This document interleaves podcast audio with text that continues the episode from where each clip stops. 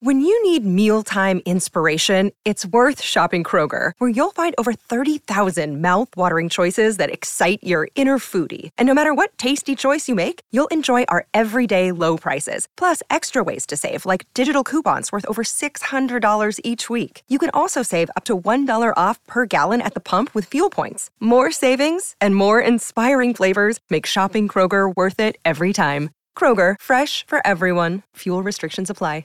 Another day is here, and you're ready for it. What to wear? Check. Breakfast, lunch, and dinner? Check. Planning for what's next and how to save for it? That's where Bank of America can help. For your financial to-dos, Bank of America has experts ready to help get you closer to your goals. Get started at one of our local financial centers or 24-7 in our mobile banking app. Find a location near you at bankofamerica.com slash talk to us. What would you like the power to do? Mobile banking requires downloading the app and is only available for select devices. Message and data rates may apply. Bank of America and a member FDIC. The following program is a production of Chilling Entertainment and the creative team at Chilling Tales for Dark Nights, and a proud member of the Simply Scary Podcasts Network.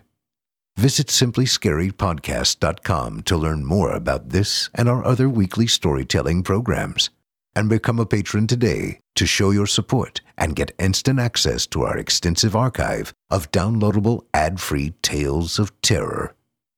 Thank you for listening and enjoy the show. It's time to turn off the lights and turn on the dark.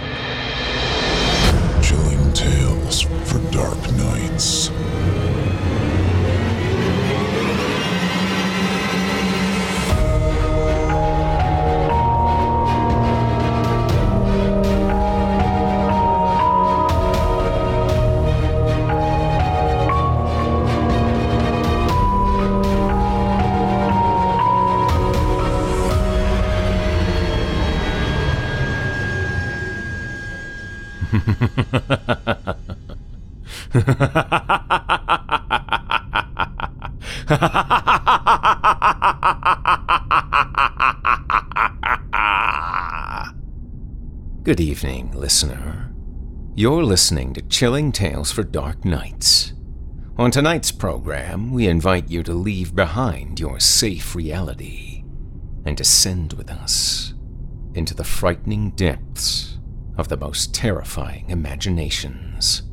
With audio adaptations of three rounds of frightening fiction about fearful futures, ghastly apparitions, and the looking glass that looks back.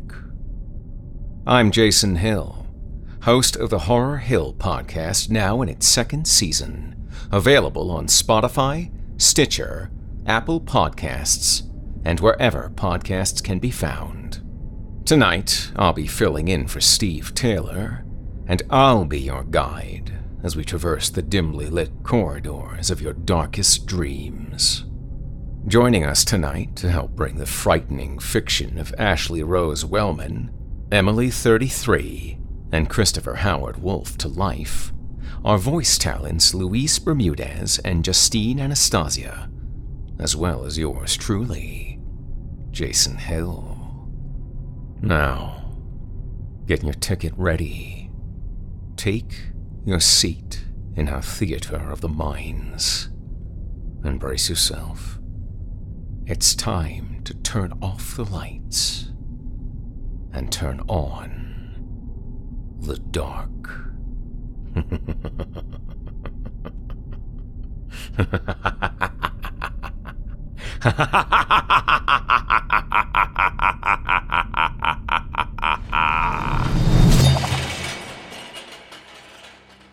Our first tale tonight was written by Ashley Rose Wellman and is voiced by our 2019 Evil Idol voice acting competition champion, Luis Bermudez. In it, what was intended to be a fun stop at a fortune teller's place of business turned sinister when the recipient of the shopkeeper's services is given some very bad news. Without further ado, I present to you The Thing that will kill you.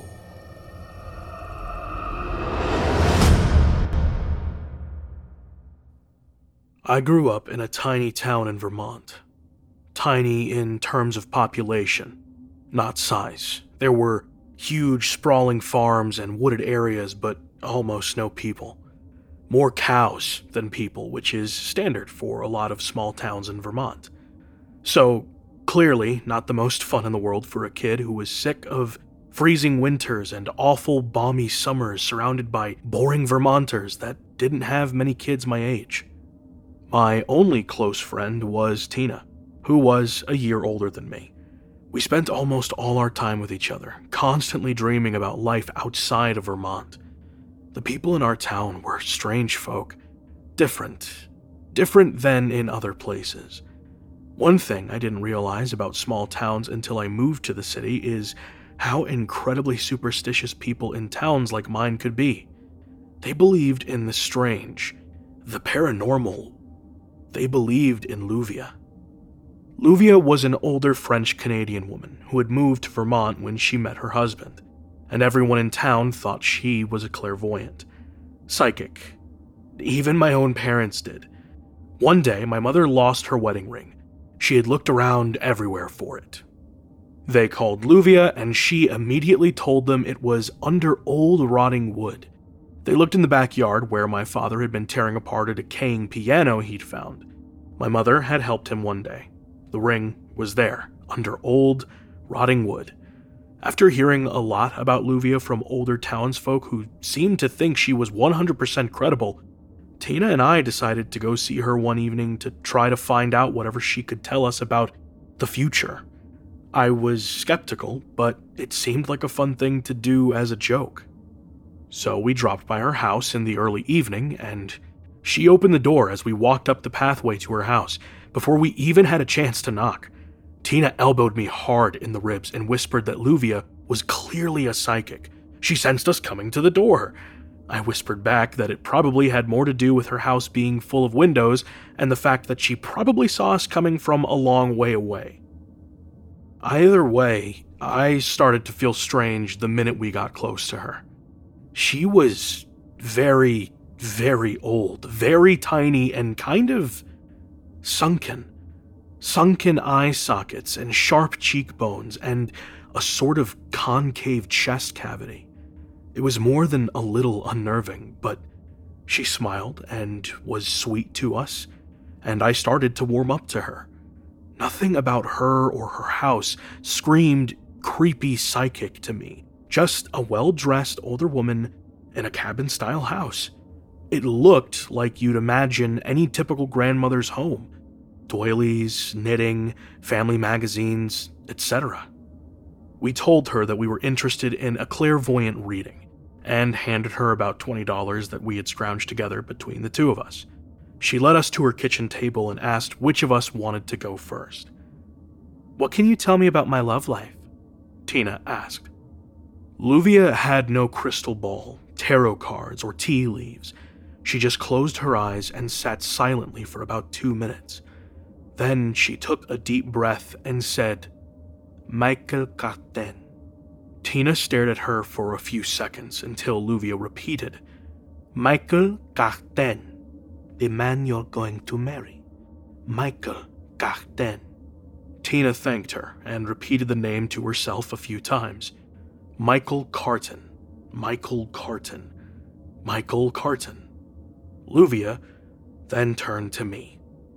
Uh, whatever you can tell me, I'd like to hear, I said.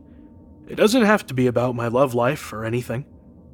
Luvia closed her eyes for a few seconds but information about me seemed to reach her much quicker than her visions of Tina's husband. She looked straight into my eyes, grabbed my hands, and said, The thing that will kill you is shedding its skin. The thing that will kill you is sharpening its teeth. The thing that will kill you is washing the blood off its claws. The thing that will kill you is gathering skins. The thing that will kill you, you won't see coming. The three of us sat there in silence for quite a while. I felt sick, shaken up. Luvia looked as if she wished she didn't have to tell me that. Is. is there anything I can do to stop it? I asked. Luvia slid our money back across the table to us. No charge for the reading. Tina and I slunk out of Luvia's house quietly. We didn't say a word on the way back to our houses.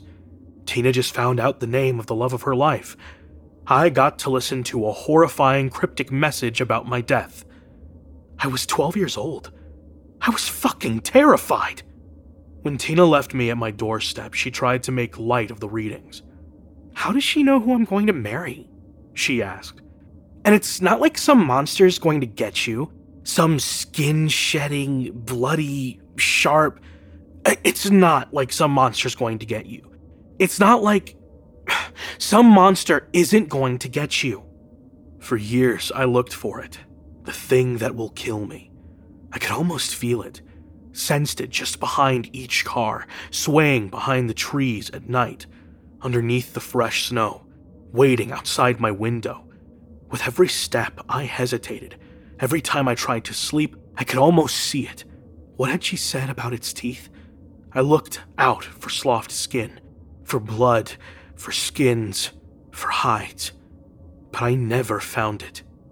When I was 18, I left for college in California to get far away from the snow and the cold and the thing that will kill me. I stopped sensing it everywhere. My heart stopped pounding whenever I walked alone at night, Maybe whatever it was, it stayed in Vermont. Maybe it wasn't a thing at all. People in California laughed when I told them the story, and it stopped seeming real. Just the ramblings of a tiny, ancient French Canadian woman. It wasn't real. When I was 27, a wedding invitation came in the mail. Tina was getting married.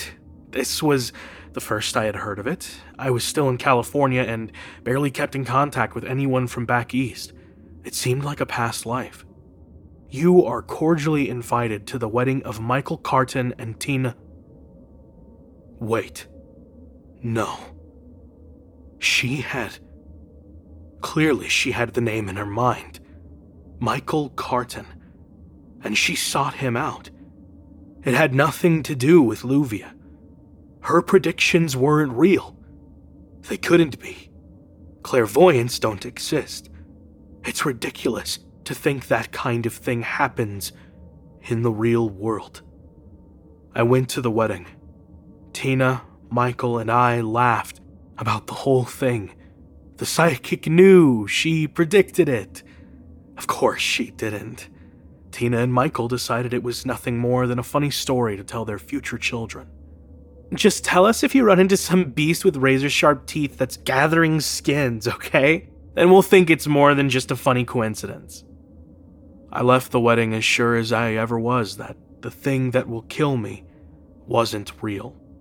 Didn't exist. I looked behind the trees, behind the cars. Nothing was waiting for me. Nothing was ready to skin me. I didn't know why I had been scared so long. The best thing about Tina's wedding was that we got back in touch for the first time in a very long time. We were very different people than we had been as children, but we still shared more of a bond than we realized. She was happy, living in Vermont with Michael. She told me everything that was going on in our town the population slowly increasing, the new schools they were building, the babies that were born, Luvia dying. As the years went on, her calls and emails got less and less frequent. She always seemed to be busy. Soon, they tapered off completely. I missed her, of course, but I had my own life, and I could check in on my childhood home whenever I wanted. One winter, I came into town to visit my parents for the holidays and decided I'd swing by Tina's house. I'd normally never just drop by, but she was pretty bad about answering her phone, and I really wanted to see her. I pulled up to her and Michael's house. Two cars were in the driveway, so I figured they were both home. I walked up and rang the doorbell. Michael opened it, dressed in several layers and a large coat, as if he had just come in from the snow. He invited me inside. He looked very surprised to see me and asked if I had talked to Tina recently. I haven't, actually. Not in several months. Sorry for the invasion. I, I don't usually just drop by like this, but I was wondering if I could see her. I, uh, I figured you'd know. that you'd have hurt. she left me a few months ago. Just up and left. Hasn't spoke to me since. Oh, God, I said. I'm so sorry. I had no idea. He took off his coat and hung it on a coat rack by the door. Can I take your coat? He asked. I told him it was all right, that I wouldn't be staying long. I was just so shocked she'd do something like that. He was a really good guy. I'm sorry, I was about to get ready for bed. I've got an early workday tomorrow. Do you mind? He kicked off his shoes, pulled his sweater off, and headed toward his bathroom. I settled in, looked around their home. Of course, I don't mind. Uh, do you know where she went? I don't, he yelled from the bathroom, mouth full of toothpaste. She didn't call until after she was gone. That's awful. I'm sorry. He started flossing, and when he saw me looking toward him, closed the door for privacy. When I heard the shower water start running, I pulled out my phone, figured I'd take this time to look through Tina's last messages to me, to see if she gave any hint to where she went, any clue. My phone fell out of my hand as I grabbed it out of my bag, and I saw it drop beneath the couch. As I felt around under the couch for my phone, my hand hit something else a massive clump of long hair. I pulled it out from beneath the couch. It seemed so strange, such a large mass of hair. Brown hair. Tina's shade. Hair with a piece of scalp still attached. The thing that will kill you is gathering skins. I turned toward the bathroom door. Michael was still showering. The thing that will kill you is washing the blood off its claws, flossing, brushing. The thing that will kill you is sharpening its teeth, sloughing off his outer clothes, his shoes. The thing that will kill you is shedding its skin. Oh God, the thing that will kill me. I heard the water in the shower stop, movements from inside the bathroom. I ran out the door, slammed the door, sprinted to my car, shaking, watching the door. My hands fumbled with the keys, shaking, shaking. The door to the house opened. My car started. I drove. I didn't look back. I drove all through the night, through most of the next day, only stopping when I absolutely had to. I had no idea if he was following me. I had no idea what I had just seen. My heart didn't start beating normally again until I was two states away. I went home. This was months ago. I called the police. They investigated. Nothing turned up. They're sure she just left him, moved away. Maybe she did. Maybe she's far away, safe. Maybe nothing's coming for me. Maybe Michael's just a poor guy whose wife left him. Maybe it's nothing behind the trees, in the snowdrifts, underneath the cars, outside my door at night, and the windows. Maybe it's nothing. Probably it's nothing. Luvia's been wrong before, hasn't she? The thing that will kill you, you won't see coming.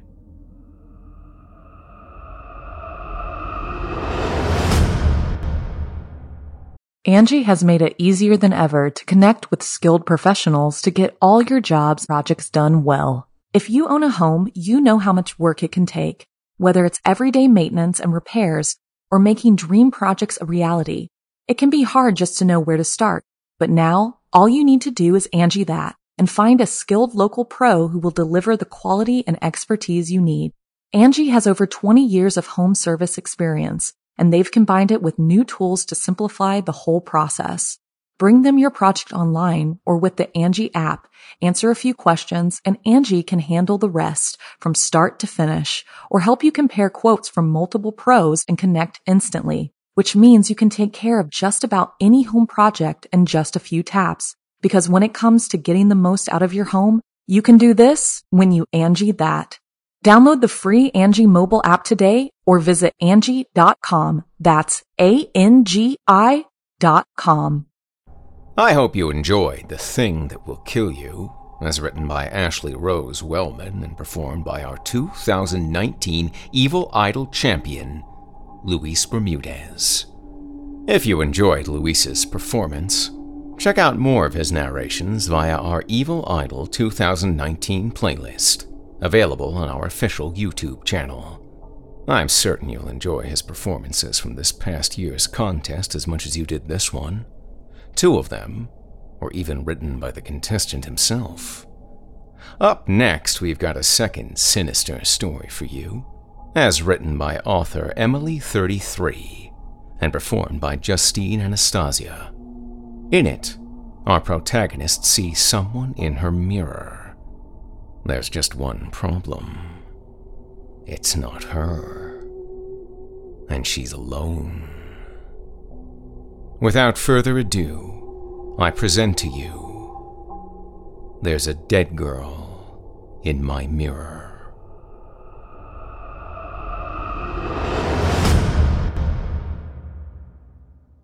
Saturday.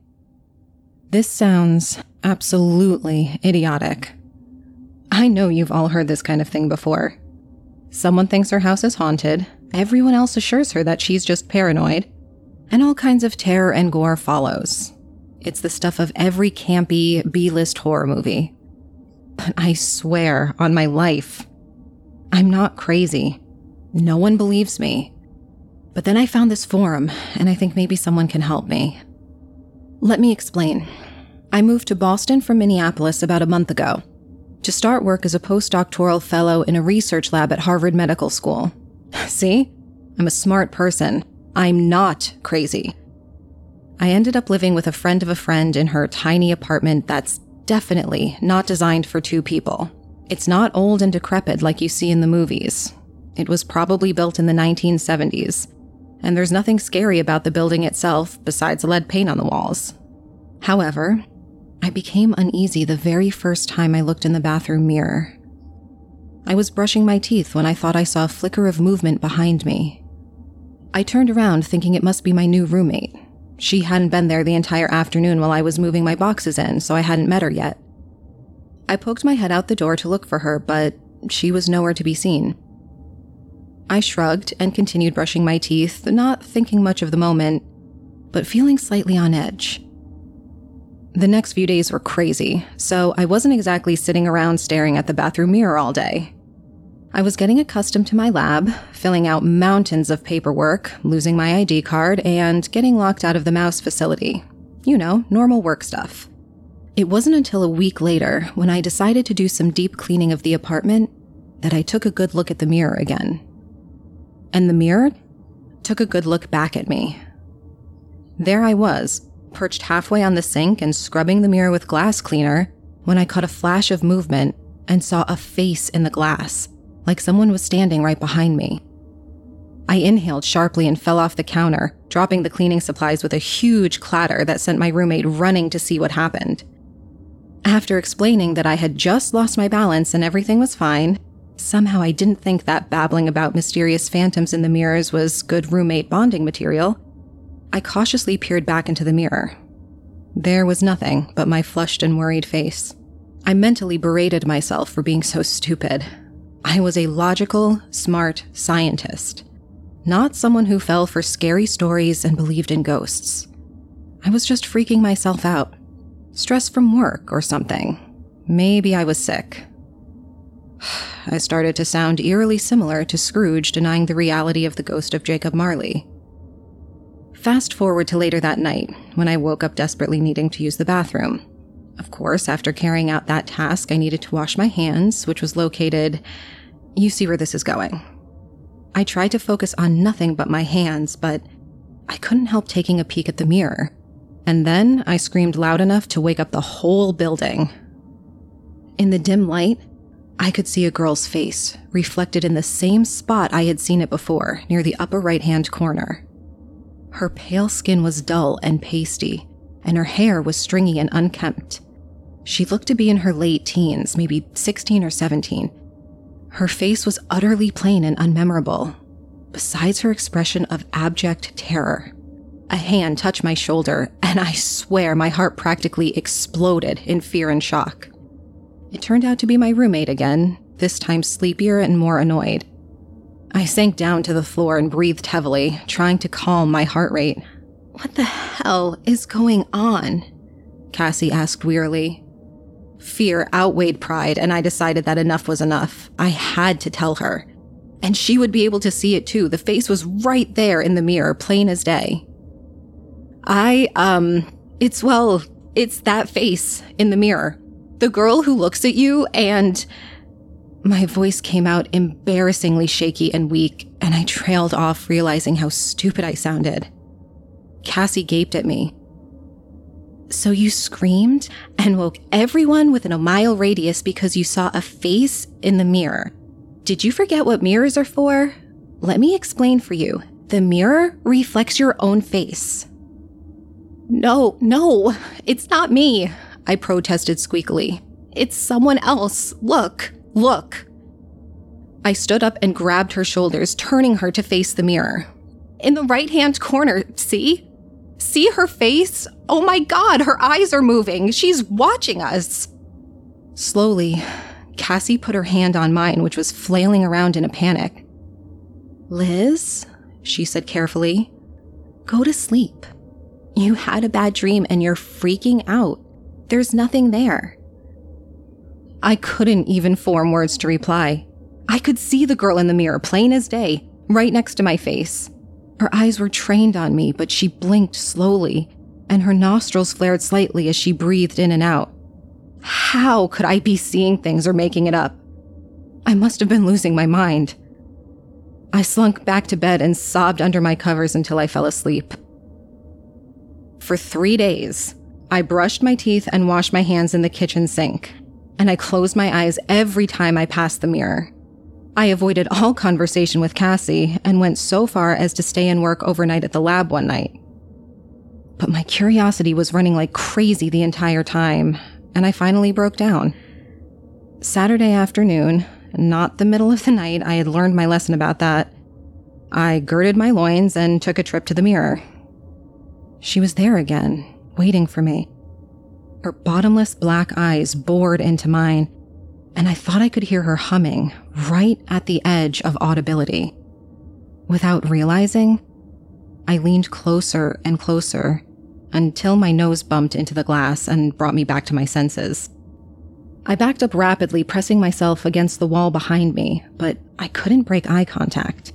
Her desperate, pleading face drew me in like a magnet and against my will, I found myself moving closer again until the front door banged open and Cassie entered with her boyfriend.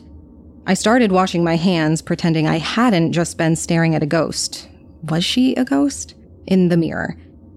Cassie had been acting very cautiously around me, as though I might start foaming at the mouth and shouting about ghosts at the drop of a hat. So I wanted to project an image of total sanity, I couldn't help taking one more look as I dried my hands, however. The girl's mouth was open, and the humming was louder, a tune that tickled at the back of my mind like a far off memory I couldn't reach. I ran back to my room and barricaded the door. Then I started doing some research, which is, after all, what I do best. So tomorrow, I'm going to try something. I'm going to talk to her. During the daytime, when hopefully I won't get as scared or jump to conclusions. I want to know if she's conscious. I'll report back then. Sunday. Okay, things are escalating fast. It took forever for Cassie to leave the apartment today, but I finally had the place to myself. After chickening out several times, I finally crept down to the bathroom and looked in the mirror, which was empty of anything but my face. I slumped down the wall, my head spinning, wondering if this was how insanity started. Pretty soon, I wouldn't be able to function because I'd be staring into the bathroom mirror all day, ranting and raving about humming ghosts. Speaking of humming, I froze. I could hear her again. Slowly, I pushed myself up off the floor and looked in the mirror. she was back. I was flooded with equal parts relief. I was right, she was really there. And terror. There was a phantom in my mirror. Her mouth was open wider today, and the humming was louder. This was my chance to talk to her. And since her vocal cords were apparently working, maybe she'd talk back. I cleared my throat ineffectively and choked out a single hello. The humming stopped immediately. Her face grew larger, as though she was stepping closer to the other side of the mirror. Her mouth opened slowly, slowly, slowly. And finally, eyes drilling into mine, she spoke. Let me out, let me out, let me out. She repeated the phrase over and over as I stared open mouthed. Her voice was plaintive, but also robotic, as though she had said this for years with no one listening. Finally, it occurred to me to keep talking and see if I could get her to say something else. Who are you? Her mouth closed with a sharp clack of teeth, and then opened again slowly to form the word You. Fear coursed through my body like a series of electric shocks. She didn't repeat the word again, but stared harder at me.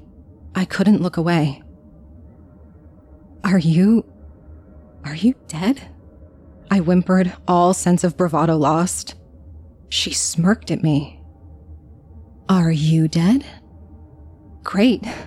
Now I was talking to a mirror that mirrored my words. But then she continued, You will be soon. I opened my mouth and realized I couldn't speak.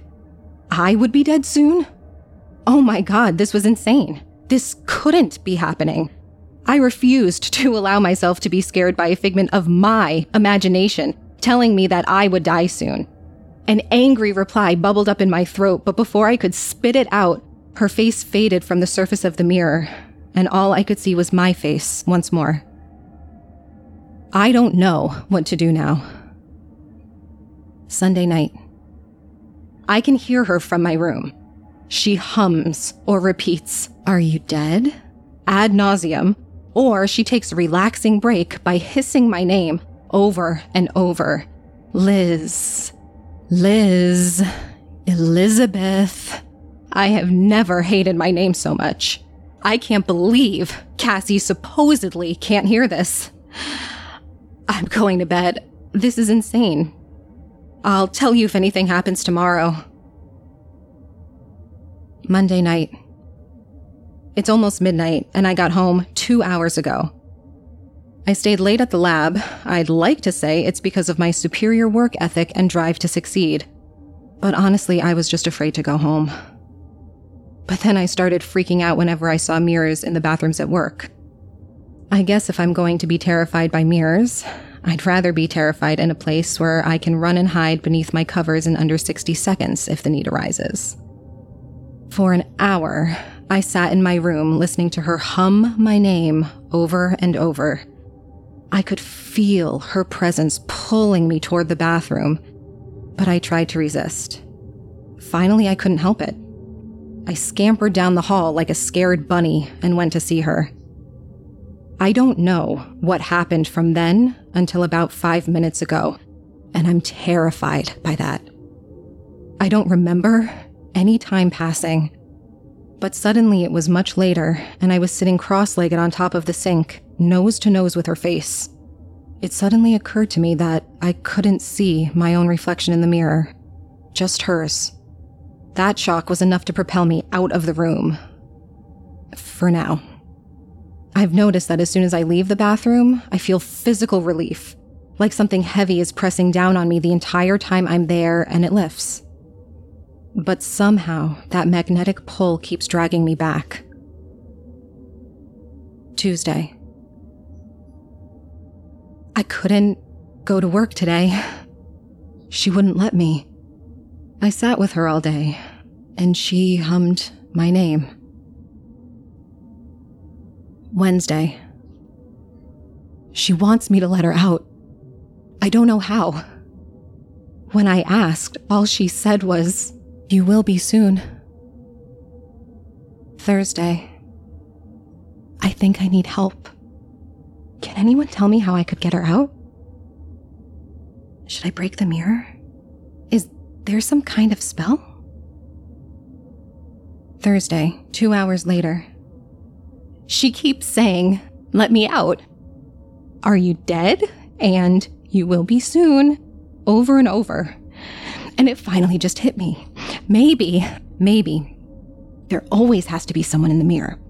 Maybe I need to die to let her out. I'm gonna go sit with her. She's so lonely. Friday. Am I dead? Saturday. Oh my god, oh my god, oh my god, this is unreal. This is Cassie. I saw this thread open on Liz's computer after. Well, she never shut it down, and I saw it, and oh my god, I don't know where to start. I don't know what's going on. I probably shouldn't even be posting here. The police will want her computer for evidence, but I'm so scared. Liz is dead. I came home Friday night thinking everything was normal and walked into a nightmare. The bathroom mirror was shattered, and Liz stood in front of it, her nose centimeters from the broken glass surface, holding a massive shard loosely in her fingers. My mind was completely empty and I couldn't breathe. My ears rang, but underneath it all, I could hear her humming her own name Liz. Liz. She raised the shard of glass to her throat, and before I could know what was going on or could come to my senses enough to stop her, she sliced. There's a lot of blood in the human body, incidentally. Obviously, I'm not at home right now. It's a crime scene. I'm staying at my boyfriend's house. I haven't used the bathroom in eight hours because I'm afraid to look in the mirror. But I don't know how much longer I can hold out. I don't know if anyone else is actually online right now, but if I don't reply for 10 minutes, never mind. You can't even do anything. Wish me luck.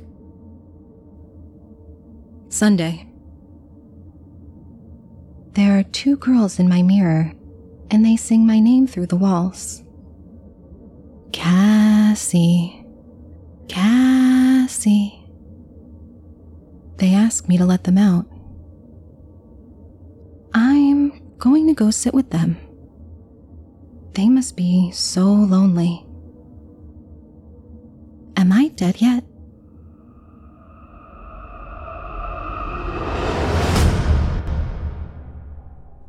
I hope you enjoyed There's a Dead Girl in My Mirror, as written by Emily33 and performed by Justine Anastasia.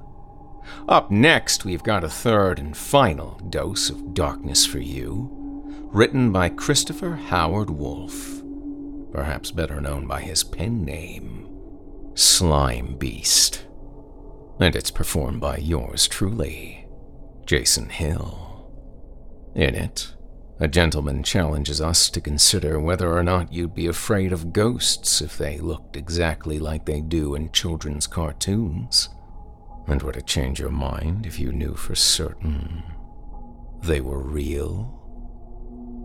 Without further ado, I present to you Sheet Ghost.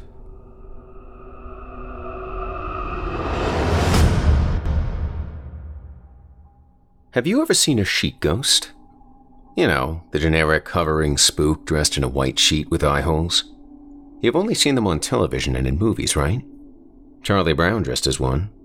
Mystery Inc. unmasked one on every episode of Scooby Doo. However, actual ghost stories rarely adopt this image. Real ghosts, if you believe in them, usually take the form of boring orbs of light or plain old humans. People laugh at the idea of a cartoon ghost fluttering about, but at least it's a touch more creative than some random semi transparent person.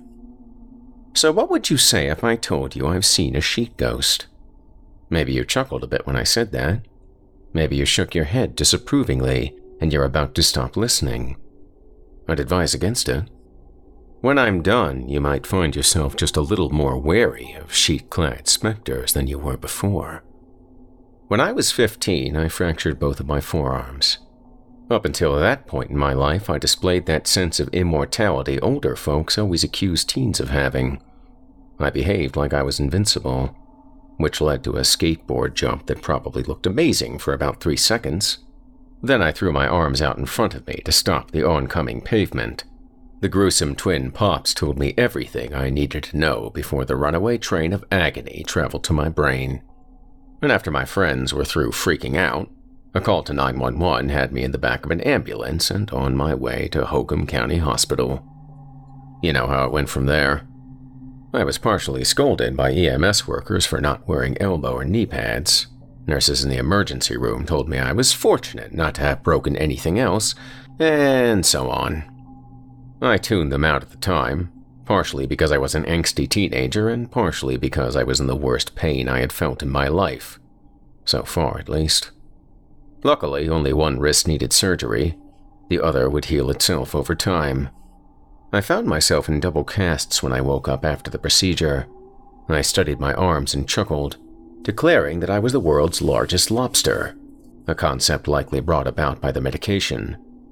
The stickers and writing on my casts told me that some of my dumbass friends had come by while I was still knocked out, and had probably left out of boredom shortly thereafter.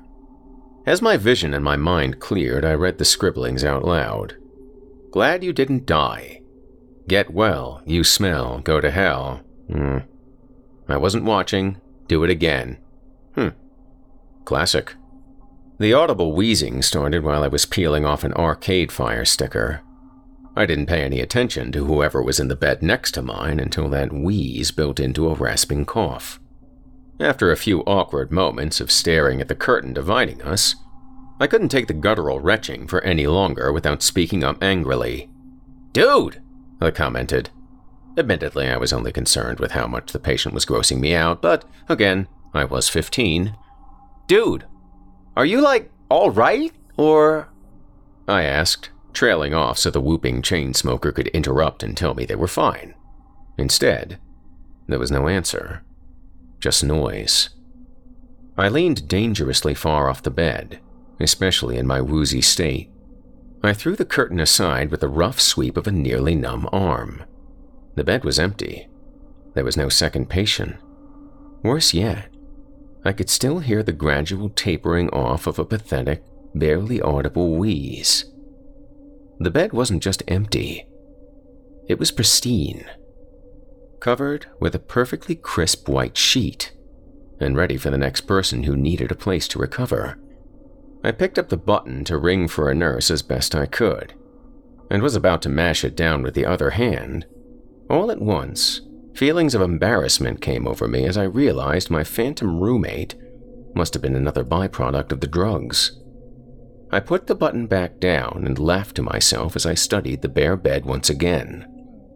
Then, the sheet began to rise filling like an inflating lung drawing a slow, deep breath. I stared, confused at first, and then stupefied as it settled into the shape of a covered, motionless body. I fumbled for the call button again, jamming it rapidly. The draped figure sat up slowly from the bed, its rigid form staring forward and, thankfully, paying no attention to my presence. I stared in the stunned silence as the figure slid from the bed and stood, never dropping the sheet that draped back over its head. The body behind the sheet, as far as I could see, did not exist. I know what you're expecting at this point, and no, I didn't follow it. I sat there like a good boy and waited for the nurse to come in and tell me I was suffering from a pretty hardcore hallucination. I sat for minutes on end, watching as the cloaked figure stood facing the room's door, groaning loudly to itself. The sound was a droning, almost forlorn, oh. It repeated the ominous noise again and again until I was completely convinced I would lose my mind. If the stomach gnawing dread didn't do me in, the soul chilling din would. No one was coming. Somewhere deep inside, I knew that for a fact. I didn't understand what was happening, but I was slowly coming to the realization that, yes, it indeed was happening. The silver doorknob caught my attention. One groping turn, even with my useless arms, would allow the thing to pass through the doorway, relieving me of its horrifying presence. So, I did it. I stood up, approached cautiously and let it out. A jolt of terror electrified my nervous system as the sheet covered non-entity unexpectedly turned and, with one sweeping motion, grabbed at my arm. Its face, that blank, expressionless face indented in fabric, hung motionless before me. Even though there was no readable emotion on it, I could feel that the thing was taking full notice of me for the first time since it appeared. I backed away quickly, nearly stumbling over my own feet as an empty bedsheet moved through the doorway. Relief washed over me as I nearly crumpled to the floor. My head felt light, and the beating of my racing heart rose up in my ears to replace the ghostly wail. The door creaked on its hinges, echoing in the silent hall beyond. There were no voices, no beeps and boops of medical equipment, nothing but the groan gradually fading into the distance. I called out for help to anyone who could hear me. I was met with that same eerie silence. Cautiously poking my head out of the door, I could see the figure was a safe distance away, steadily shambling its way through a pair of push doors. I squinted at the signage near the end of the hall, and one word immediately stood out to me mortuary. The morgue. Yep, that was enough for me. I closed the door as quietly as possible, crept back to my bed, and tucked myself right in. I noped out of the situation in as calm and orderly fashion as humanly possible. I don't know if you've ever heard the term out of sight, out of mind, but I tried to live that phrase. Alone in the room once more, I decided that I had indeed been hallucinating, and that absolutely nothing was out of the ordinary. Repeated glances to the bed next to me, now lying bare, defied my attempts to regain some shred of comfort. Its covering was gone. No matter how many times I looked away, closed my eyes, slowly counted to ten, and looked back. After a brief period of time that felt like an eternity, I decided that it had always been that way. I chuckled at the absurdity of me imagining a made bed. I laid back, squeezed my eyes shut, and tried to force sleep. All that I could see, of course, was a certain white figure standing motionless in the pitch black void behind my eyelids. I could try to fool myself, but the human mind doesn't let go of those images quite so easily. A realization dawned on me, causing my eyes to pop open again. The nurse still hadn't come. I could deny everything else until fatigue eventually won out and I slipped into a dream, but the fact that no one had answered the call button was an inarguable fact. I pressed it again, then a third time. Nothing. For all I knew, I was alone, isolated in a strange second state of being with only the memories of a phantom to keep me company with the icy, bone fingered grip of fright clasping my insides once more, I curled up in a fetal position and drew the blanket over my head. I had to shut the world out until it decided to behave properly and start making sense again. A new sound violated my ears. It was the most awful, maddening sound yet. An alarm rang out through the hospital, bringing to mind every doomsday scenario I'd seen in a disaster movie. The repeated digital squeal was wrong. It slowed down and warped, dragging each death knell out into the most obnoxious, garbled screech. I had to leave. Not just the bed, not just the room, but the entire hospital. The almost pleasant post surgery numbness was giving way to a dull ache that would only grow more insufferable over time. I didn't care, though. I'd choose the pain over staying in that madhouse any day. The roar of the alarm grew louder as I moved my head from the pillow and threw my blanket to the floor. Darkness. All that I could see of the room were faded swaths of reality bathed in the flickering red emergency lighting. I don't remember if I cried out, but I know I wouldn't have been able to hear myself over the din either way. I leaned against the wall and made my way back to the door, pushing the lever down again and swinging it open with my foot. The hallway was just as confusing, warning lights flickering in a weak attempt to lay out a path to safety. I kept to the wall as I moved through, pressing the casts against my ears to lessen the sensory overload. My brisk walk along the suggested route to the exit was halted when I realized where I was headed the mortuary. The double doors were right in front of me, and I hadn't noticed until I was face to face with them. It made no sense. I thought that I must have gotten turned around, that no actual route of escape would lead deeper into the building. But the conclusion was clear. Even with the distractions around me, I knew I was being guided in the wrong direction. The lit path, the pointing exit signs, and even the floor plan affixed to the wall were directly lying to me. So, naturally, the most sensible option was to turn around and do the exact opposite of what they said. I pivoted on my heels and sprinted in the other direction. I could feel my brow knotting up in confusion as I looked ahead. Through some deformity of time and space, I found myself once again headed toward the distant doors of the hospital morgue. Both ends of the hallway ended at the same location. No matter how rapidly I looked between them, both duplicates of the entrance remained firmly in place. I didn't need to get back to my room. I needed to get into any room. I had no idea what floor of the building I was on, but I knew I was going out of a window regardless. Flinging a random door open, I ducked through and into what should have been safety.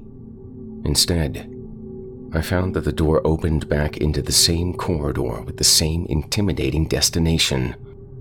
The room number read 318, but the interior was a red drenched hallway. Moving to the next door, I found 317 opened into the same exact space. So did 316, 315, and so on. I lost all hope in that moment.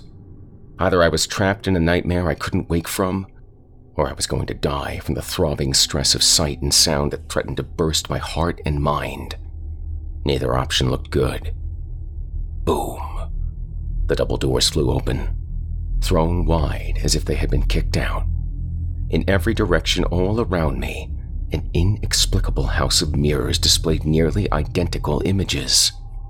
It was a dark figure, black in silhouette, as if to contrast the walking sheet I'd just gotten rid of. I say the figures were only nearly identical because as my maddened owl's gaze was fixed in each direction, I noticed differences in speed and movement. The reflections at every end of every hallway within view were deviating from their clones as they approached me at the very center. The figure hovered above the stark white hospital floor, and as it levitated toward me, I could see what it truly was a body bag Shredded from the knees down, wisps of plastic hanging in tatters. Neon yellow warning tape wrapped the vertical bag as if it had pressed its way through a cautionary web and became ensnared in the process. My hands moved from my ears to my eyes, letting the full blast of the alarm pierce my skull again. Blotting out the scene in front of me seemed much more important. Suddenly, silence. I knew what that moment of quiet meant and I feared it more than the noise. The thing, the body bag, had reached its prey. It stood directly in front of me. It stood all around me. I felt as if I could have suffocated in the middle of their reeking, stifling bodies. I dropped my arms to my sides and let my head sink. There was nothing I could do. Nowhere I could run. Somewhere along the line, I had passed from my own world into a parasitic twin dimension. Hell, I considered the idea that I might have suffered complications in surgery and that I was already dead. I opened my eyes, first staring balefully at the perfectly lit tiles under my feet, then raising my view to the thing in front of me. While I wasn't looking, the world had corrected itself, though the upright body bag still remained. What do you want from me, man? I whispered in a barely audible voice. There was only one now. One gleaming, dark form. Its zippered face locked onto mine. Something spilled from beneath it. Something wet. gelatinous, and smelling of death. A single interwoven rope of entrails. The braided innards spasmed and twirled around each other, pulling themselves upwards into the air like the searching tentacle of a sea monster. I gagged at the sight, my heaving stomach wanting nothing more than to uncontrollably spill its contents. The disgusting, spaghetti like appendage wound itself around my arm. Despite my protests, I couldn't pull away. My screams fell on deaf ears. I could feel the decayed flesh of the thing working its way under the cast, popping stitches, violating the fresh incision on my wrist. I don't know if there was some sort of shared thought as it tried to merge with my tissue, or if my thoughts had simply cleared in a moment of fight or flight panic. Either way, I now knew exactly what it wanted from me. The same thing it had tried to grab back in the hospital room. It needed my hand. It needed the fresh, working part added to its conglomeration of meat and appendage that wasn't locked in place by rigor mortis. It wanted to open doors. Doors to other patients, doors to other buildings. I shrieked again, pulling my arm away as hard as humanely possible and falling to the floor in the process. The ripping of skin and tensing of sinew was unbearable. As I rolled on the floor in pain, a primal feeling took over. I couldn't die there. I couldn't die like that. I couldn't suffer whatever it wanted to do to me next. Wrapping the tentacle around my free arm, I brought it to my face and bit in. I ripped the fetid, slimy guts with my back teeth, gnawing them apart with the growl of a rabid dog. Spurts of blood and bile commingled in my face. When I had freed myself, I awkwardly crawled backward on my hands and heels. Another strand of innards emerged from beneath the attacker. Then another. It swept toward me, through the air, appearing as if it was walking on six squid legs, then floating as a proper ghost should. I scrambled to my feet and ran as the sloppy, slick sound of organs on marble fell rapidly behind me. Dodging quickly into a room, I slammed the door shut behind me and once again collapsed onto my back. This time, it was from relief instead of terror. Just outside, I could see the black plastic head and glinting zipper through a frosted glass window in the floor. A moist, slurping sound accompanied frustrated, fumbling half turns of the doorknob. I spat a mixture of puke and bodily fluids to the floor. Then, I lifted my shaking hand, the hand it had tried to take from me, and I raised my middle finger. This is all I'm giving you, bitch! I don't know exactly when or how I blacked out. There's a missing period of time between the enraged howl of the patchwork beast and the sound of nurses shouting at me. I awakened to a frenzied group of concerned faces as I was lifted from the place I had fallen and was placed back in my bed. I had spent the worst moments of my life with a ghost, a sheet ghost, no less. However, to the staff of the county hospital, nothing out of the ordinary happened. If you were to believe them, I rang for a nurse and she immediately came to my room, where I had lost consciousness after biting into my own wrist. Chalk it up to a bad reaction to the medication if you want. I guess. There's one problem with that story, though. When my loser friends came around to visit again, I told them all about the dream I had. They were equal parts grossed out and enthralled, especially Rat, the weird girl with a penchant for horror stories. It wasn't long after I told my tale that she chimed in with some unwelcome information. Apparently, there used to be a notable mortician on staff at that very hospital more than a decade ago. One who had a sick fascination with cutting out pieces of dead patients and doing God knows what with them. When he was caught lifting the liver of an organ donor, he was sentenced to a lengthy prison term. Newspapers labeled him the Morgue Man, and nearly a hundred bodies were exhumed in an attempt to find some scope of his crimes. After everything came to light, the only time he was out of state custody was spent on a hospital bed due to a prison stabbing. He died soon after, that was likely to be the very same bed I had shared my room with. So, yeah, maybe you still aren't afraid of sheet ghosts. They're just low effort Halloween costumes and lazy creature designs. Right? Me? I never want to see one again. I hope you never see one at all.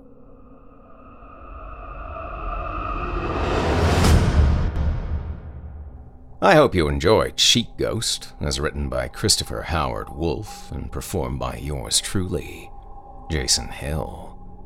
If you enjoyed my performance, I'd like to invite you personally to check out more of my narrative nightmares on my program, Horror Hill.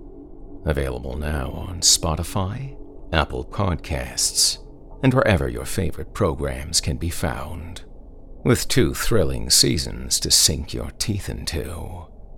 And if you drop by and dig what I do, please take a moment to leave me a five star review and a comment, and let me know you heard about me here on Chilling Tales for Dark Nights. It would mean a lot to me. Thank you for listening and joining us tonight for this episode of Chilling Tales for Dark Nights.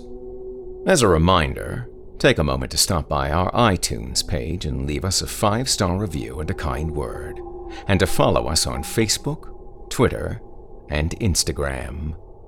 And of course, subscribe to us on YouTube, where you can find an archive of our work going back to 2012. And consider signing up as a patron at our website, chillingtalesfordarknights.com, to show your support and get all of our content ad free. Segment Final Sign Off.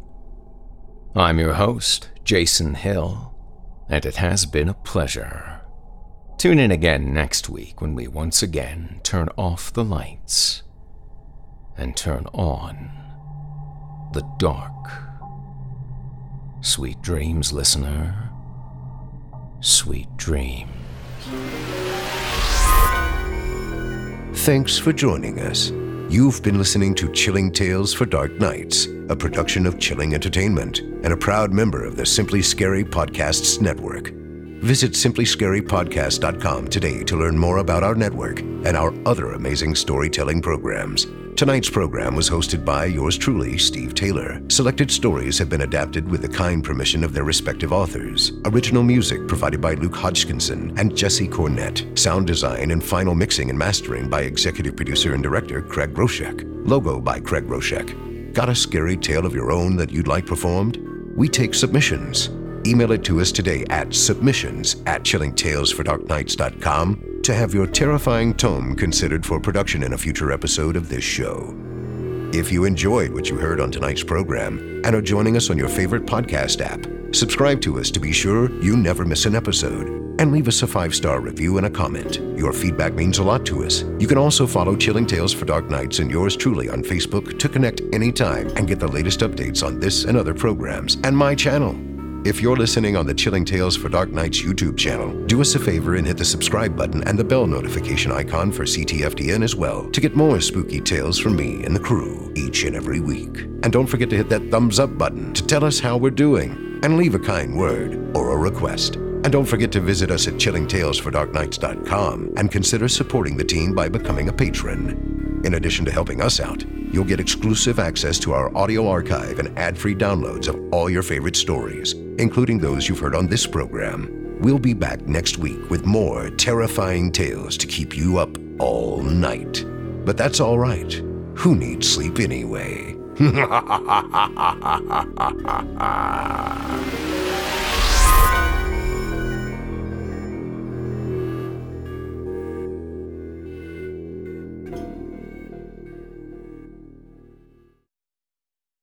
Angi has made it easier than ever to connect with skilled professionals to get all your jobs projects done well. If you own a home, you know how much work it can take, whether it's everyday maintenance and repairs or making dream projects a reality.